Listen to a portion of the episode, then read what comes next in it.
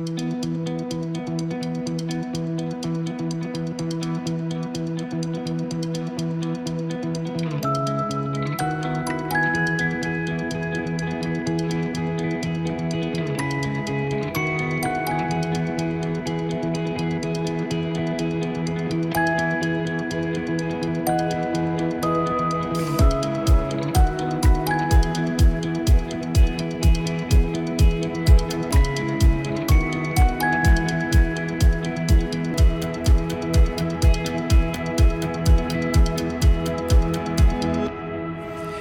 do me a favor. Um, I know I don't. You're gonna say, "What's he gonna do?" I need to tell. I need you to tell someone to your right and your left. Tell them, "Do you know how much you are loved by God?" Come on, just say that for me. Go ahead, go for it. Do you know He gave everything? Come on now. He did. You are. You're so. You know, we're so loved. The Lord. You know, He gave His only Son as living proof, right? Uh, I mentioned this ninth, ninth chapter of John and uh, how it centers around the healing of this man who was born blind. And again, the entire chapter focuses on him. And the man that emerges is this amazing, charming personality. Is It's one of those parts of the scriptures where you get to really get a feel for the person. Now, here's the interesting thing so much about this man who was born blind and healed were kind of given around just the kind of person he was. So he's got this amazing kind of charm and wit to him. He surprises a lot of people. He's a colorful figure, actually. His honesty, his forthrightness, his courage, and then ultimately his loyalty. It's, he's just a great, great guy to look at in terms of his example and his emerging faith, which just sort of slowly grows through the chapter. But here's the thing we don't know his name, his name is never given to us. So all this time, he's always referred to as the man born blind in John 9 that Jesus healed. And I want us to, if we can, just sort of start by, and this is again our launching point. Uh, I want to look at the initial setup of what happened. And then I would like to draw some things also for you and me that I, I hope could actually hit us in terms of, in a positive way, where we are as well. And so in John 9, we're going to look at verse 1. And I'd like to just kind of read it through in your handout there, in your Bibles, your Bible app, whatever, whatever you have right now. It says, As Jesus passed by, he saw a man who was blind from birth. Now, the subtle paradox obviously should not be lost on us. It's kind of ironic, right? Do you see it? He saw a man who was born blind. So he saw a man who could not see a ray of light. One of the things we know is that he had he wasn't just a person who had become blind. There wasn't like an accident that occurred or some type of a disease that, that was acquired that perhaps he would have had a memory of things that he could have seen. No, this was a man, we're told, that came out of the womb blind, which means he never saw anything in his life but darkness. All he saw was darkness. And that was his entire experience. And it's, a, it's pretty intense when you think about it.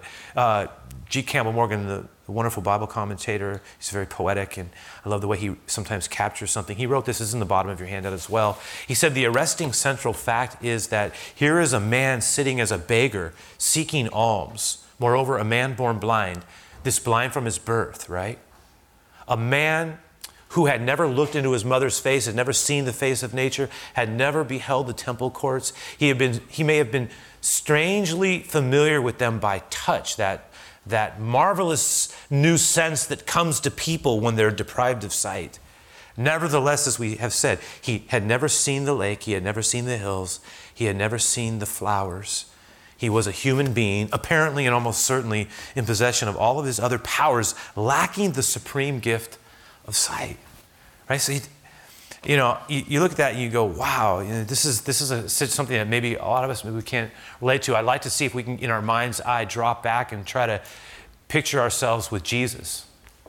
And it's good to do this when we read the Gospels. You know, the interesting thing is you can go to still to Jerusalem right now, I mean, and walk the streets, if you will, where Jesus walked, at least in the, in the, in the city of David, in the part of Jerusalem, where you see the, the remnants of what was. And you get the impression that coming out of the temple, you can kind of see how it probably would have been. Here were, was a man who had been begging. There was no social system for him to draw from. There was no governmental uh, backup, no city and county structures, nothing. Uh, there weren't even extra societies and, and kind of outreaches and support systems. There was nothing. If you were in a situation like the one he found himself in and you didn't have family, you had nothing. You had nowhere to go. Here he is begging, as it were. He did have a family, evidently. This is how he received his resources. He, he begged outside the temple. And it seems that Jesus, we're told, was walking by. And the word that we're given here, when you look at it, it says, when he saw a man who was blind from birth. That's not just any word. Like in the original New Testament Greek, there are different words. You know, some for sometimes like a word like love will have three or four different definitions or words that kind of capture an aspect of something. Seeing has that similar thing. The word here is edo. It, it means, in contrast to say just walking by and sort of noticing something as you're passing by um, with a casual glance of thinking nothing of it, or even maybe not even being aware of it, just kind of walking and, and not seeing. Or if you do, you just take a glance and move on. This particular word implies like a total focus, a fixed attentiveness almost as if one was examining something. And if we can imagine Jesus moving with his disciples from the temple grounds and coming by this man who has been there, who he may have passed many, many times, and there were many others like him.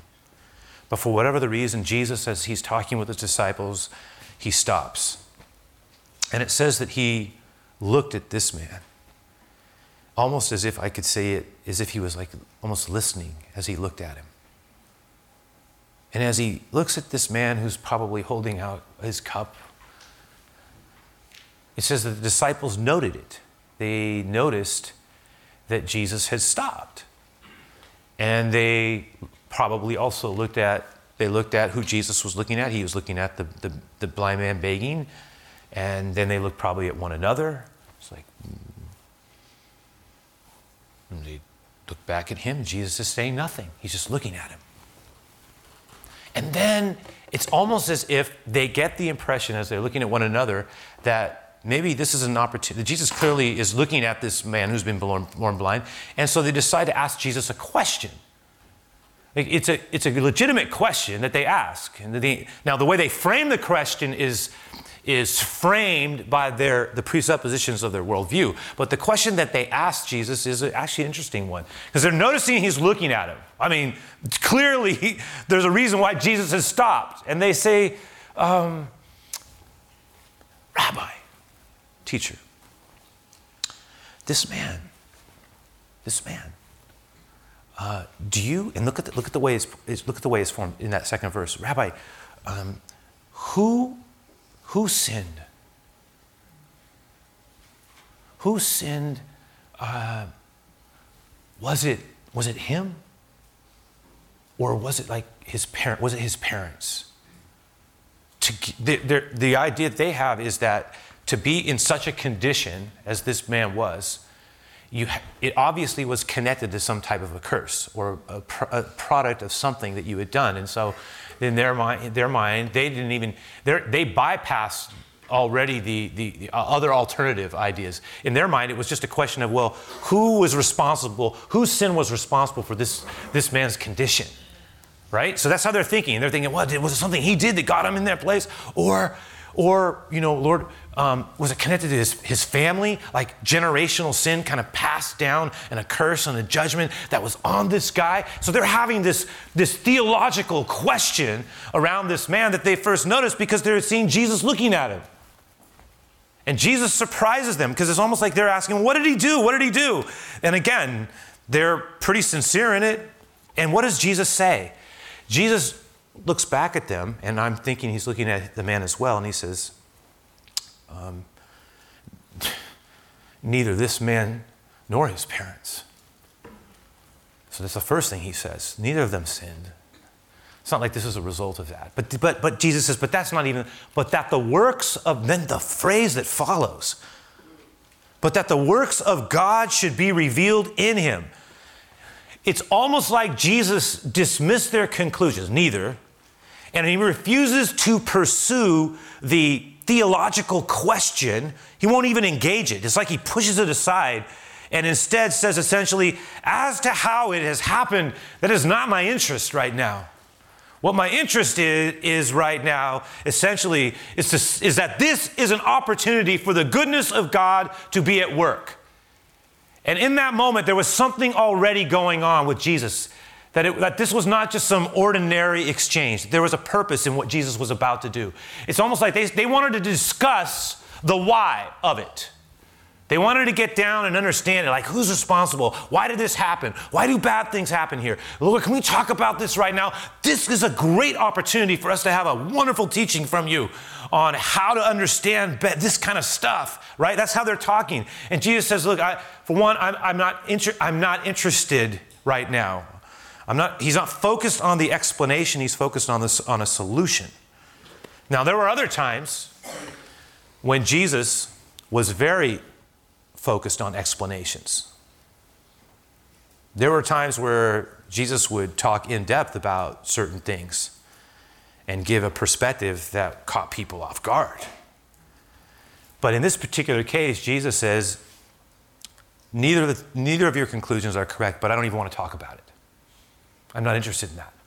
What I'm interested in right now is that this man, if, he, if I can say it this way, what is interested, what I'm most interested right now is that I'm going to heal this man. Now, the, the, that, and then he says, and then with this, this following explanation, look what he says in verse 4 I must work the works of him who sent me while it is day. That's a curious phrase. What is he saying? While, the, while it is day is like while the opportunity exists. Because the night is coming when no one can work. Now, what are you talking about, Lord? That's one thing I would immediately say. And we're going to talk more about that next week. But what Jesus is getting at is, and notice the way he weaves in and out of light and day. Night and day, light, seeing, they're all, these are all woven into this. It has everything to do with the purpose for which he has come. And I'm not going to say this is the only purpose, but clearly, this man represents the utter helplessness that human, human beings have actually found themselves in when it comes to the spiritual need that is present in every one of us, that he has come to address, he who is the light of the world. But that is, is another story. Let me suggest something and just put this out there. I want to I want to ask a question. In fact, I want to use it by asking a series of questions. I want to ask this question What extremity, what adversity, what limitation, if you will, in our life is God's opportunity? As I probed into this passage, that was one of the things that became clear is that there are places that we find ourselves, get ourselves into, what I might call them desperate places, desperate places, but there are also places where God's grace can show up, like desperate spaces for can become grace places, right? There, this this whole idea that God um, wants to move in our lives, and He's able to sustain and deliver, and there's no limit to what He can do. There's if I can say it this way, there's no limit to what He can do with our limitations. Right?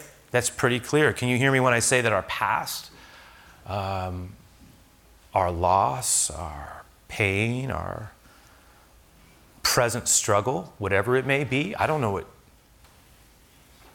We all have something, I suspect. Maybe more than a few. Something that's very hard for us. Might be connected to somebody, might be something inside of us. Come to the conclusion that we're always, once in a while in life, you'll have patches where it's, it's like there's nothing really, we're not struggling with anything, but m- most of the time, there's something. Could be linked to our past, it could be linked to the way we see things, it could be linked to a relationship issue, it could be linked to how we're thinking it's something. It could be something that we're doing that we don't even want to do. It could be connected to a, a, a, lack, a lack of clarity and fear and unease or an anxiety that seems to cling to us.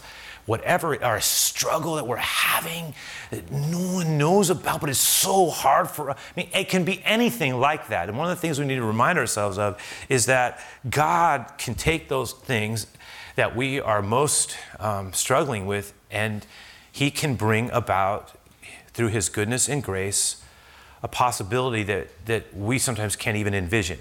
Just like this man could not envision the vision he was about to be given on the basis of his condition. And I'm going to suggest that the Apostle Paul, stay with me here, I think the Apostle Paul grasped this principle. That's why we've talked about in the passage where he was wrestling with things in his own life about a problem he had. And one of the things that came up with the Apostle Paul is that he had this thing, we call it a thorn in the flesh. We don't really even know what it was. But he, he, he was struggling with something deeply.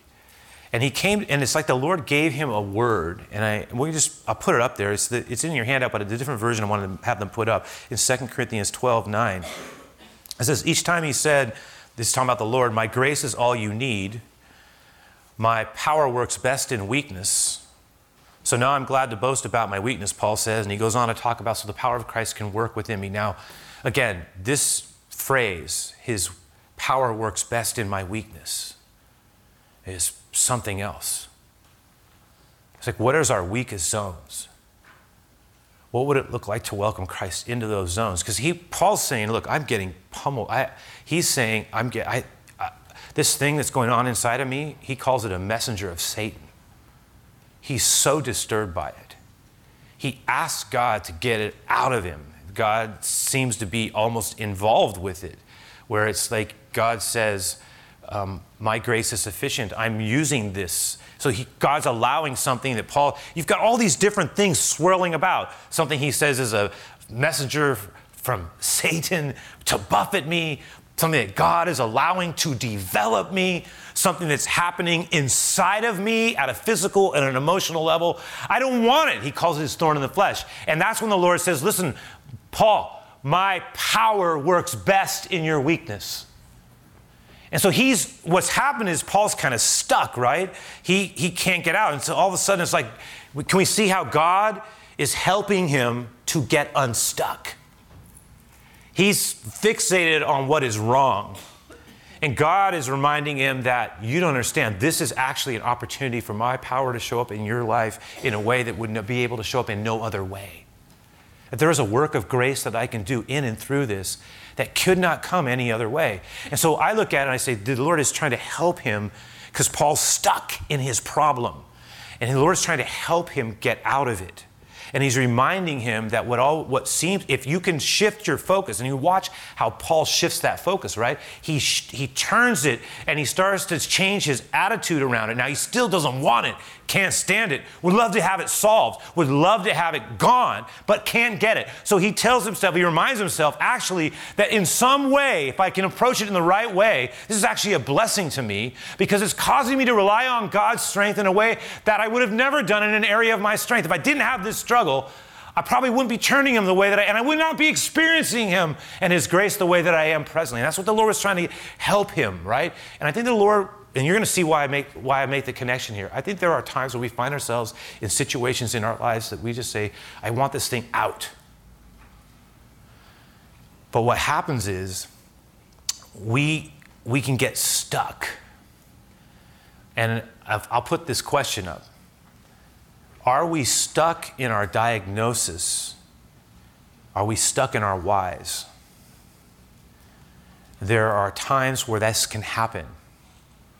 Say, what's the connection here? Again, Paul's trying to get unstuck, but I want to go back to the account with the blind man. They, what do they say?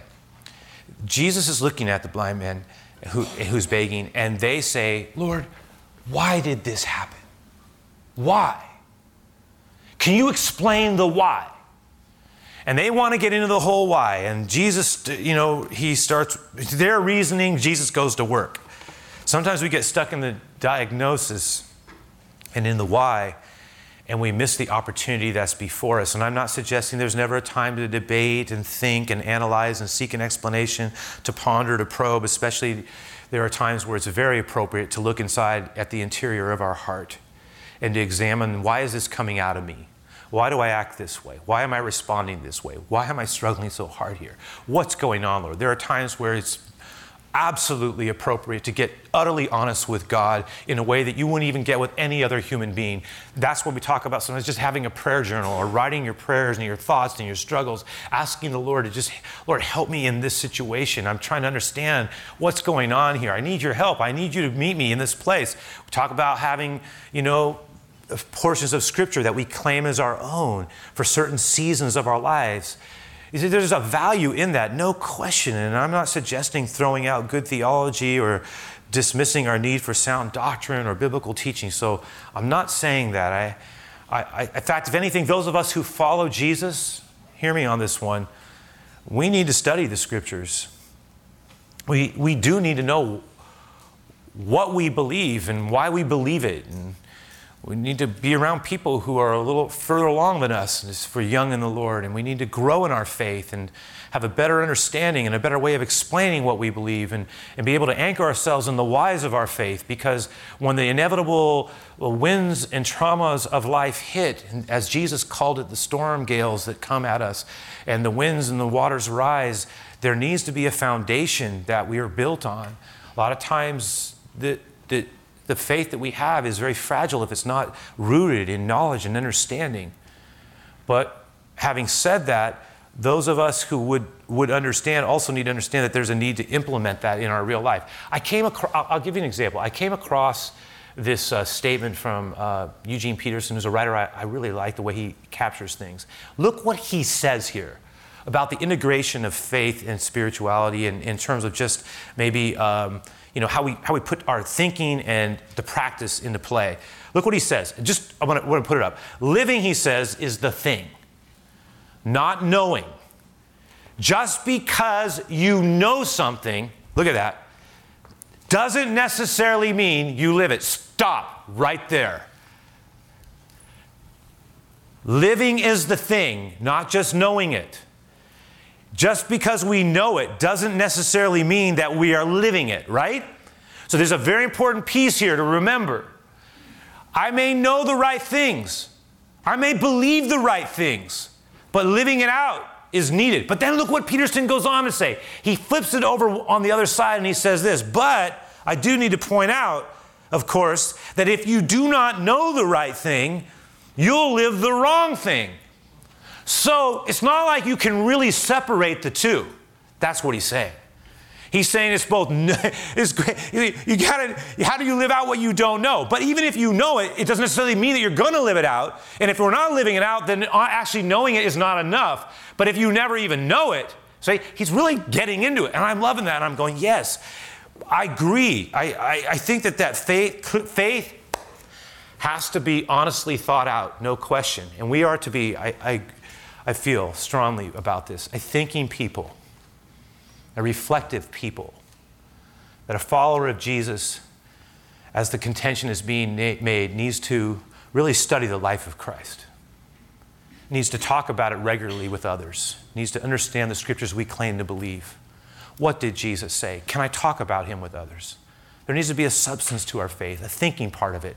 We are called to be people who, who think about things inside of our own hearts, that we're reflecting, we're, we're checking in, we're taking inventory, we're trying to get better. You hear what I'm saying? We're, we're not just ignoring stuff, we're being real with our heart before God.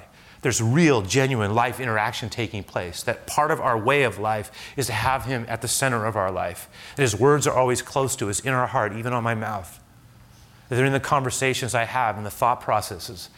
They affect how we, we engage relationships. They affect the way in which we treat people that we love, people that we work with. It affects also how, listen, we deal with things inside of us. But here's what I'm going to also say as good as that is, and now we're going right back to what Jesus had to say to the disciples. I think it is possible for us to get to a place where we start to overthink things. Again, I go back to that question Are we stuck in the diagnosis, stuck in our whys? Right? Sometimes we, f- we fixate to a point of frustration. Lord, why did this happen? Why, why is this man like this? Why, Lord? You see, a lot of times we get stuck in the why. We get stuck in the diagnosis. What's going on inside of me? Why do I feel the way I feel? When is this going to end? What's happening here? Why can't this change? Where are you? All that why stuff stuck right there. When is this going to open up for me? All the questions, right? The why, the diagnosis. This is where we get stuck a lot of times. Again, we can find ourselves in a place where we start, and some of us, this is really where we struggle. Because we start, we start, we, we will micro analyze something to the T. I mean, we'll, we'll like go over and over in our mind. It's like, it's, it's, you know, we wake up thinking about it. We go, it's, it's like a loop, a mental loop. And we think, you know, it's just always, something's there. It's just we can't get out. It's like even when we get a little space, it comes back. It starts dominating.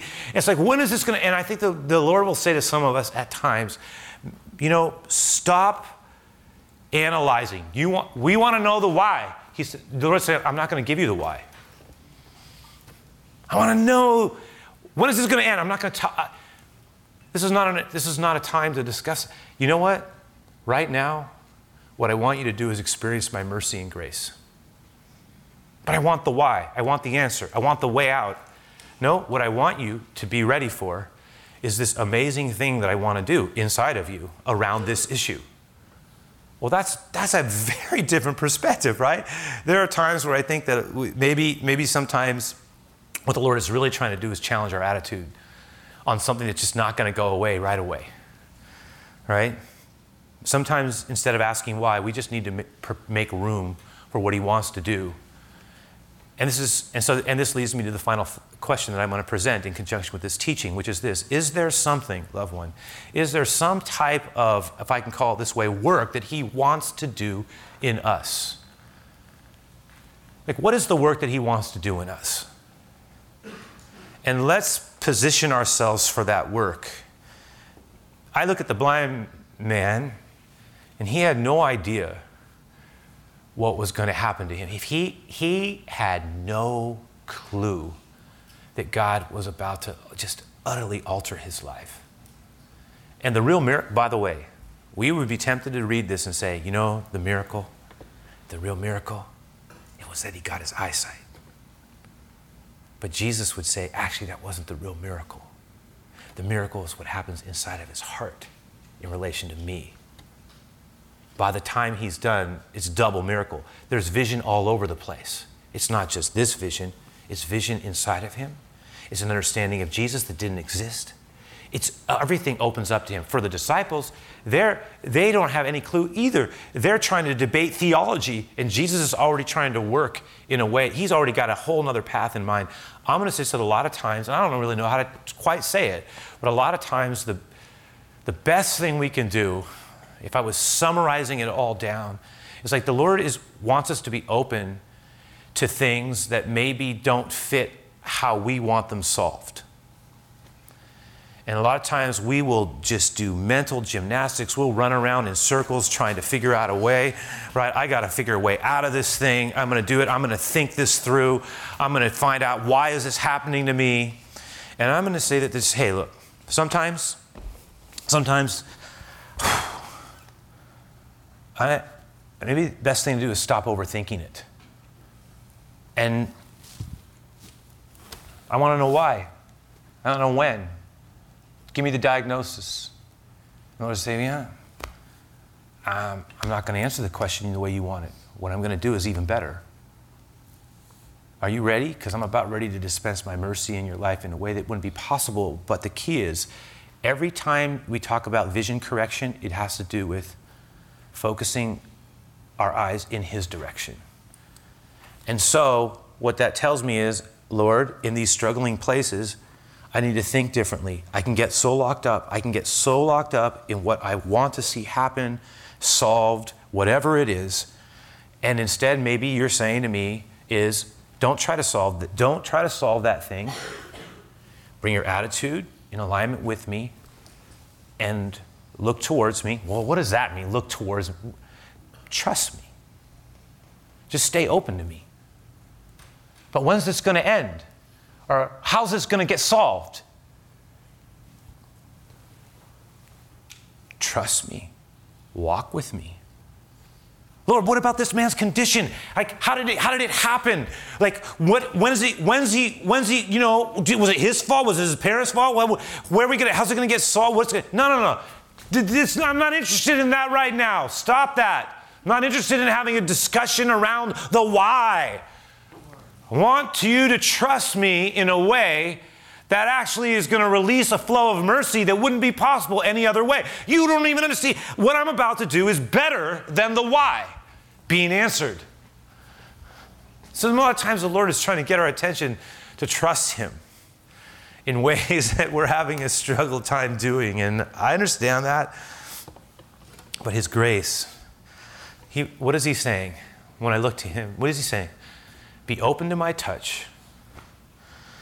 Be open to my touch. Be open to my touch of mercy and grace at work in your life. Don't put, the, don't put me on a timeline. And don't assume it has to be done this way.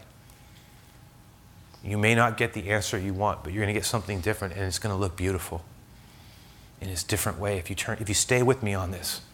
Watch what I'm about to do again.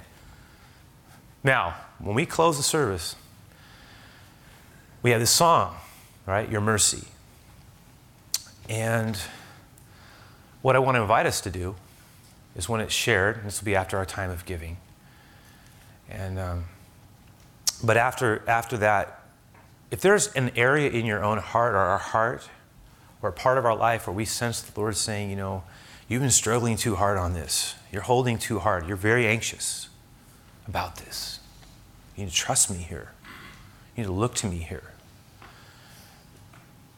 Let my mercy flow here. Let my grace flow here. So, whatever that is, just as we close this time, I mean, really engage this moment together with the Lord speak to us about it and and just like say, Lord, I'm in. I'm I'm going to receive this with you, and bring my heart before you. Open up possibility for you. Just help me. So I'm going to pray. We'll have our time of giving, and again, I know more and more of us are giving in different ways now on the on the app and and stuff like that. But we still have a time of giving. That's how our church does its ministry together. Not only that, it's faithfulness. Oh, I, I can talk about this for a long time, but I'm just, I'm just going to pray right now, okay? Uh, Lord, I ask that you would be with us in these, uh, in these closing minutes together, knowing that there may be areas that we're holding on too tightly. And maybe, like the disciples, we, we're, get, we're stuck in our analysis, we're stuck in our why, we're stuck in our diagnosis. And instead, we just need to trust you and lean towards you and create openings for your mercy to flow. And so you're the life giver, you're the light giver. Bring it into us even now. So I pray your blessing, I pray your grace, I pray your goodness in Jesus' name. Amen, Lord.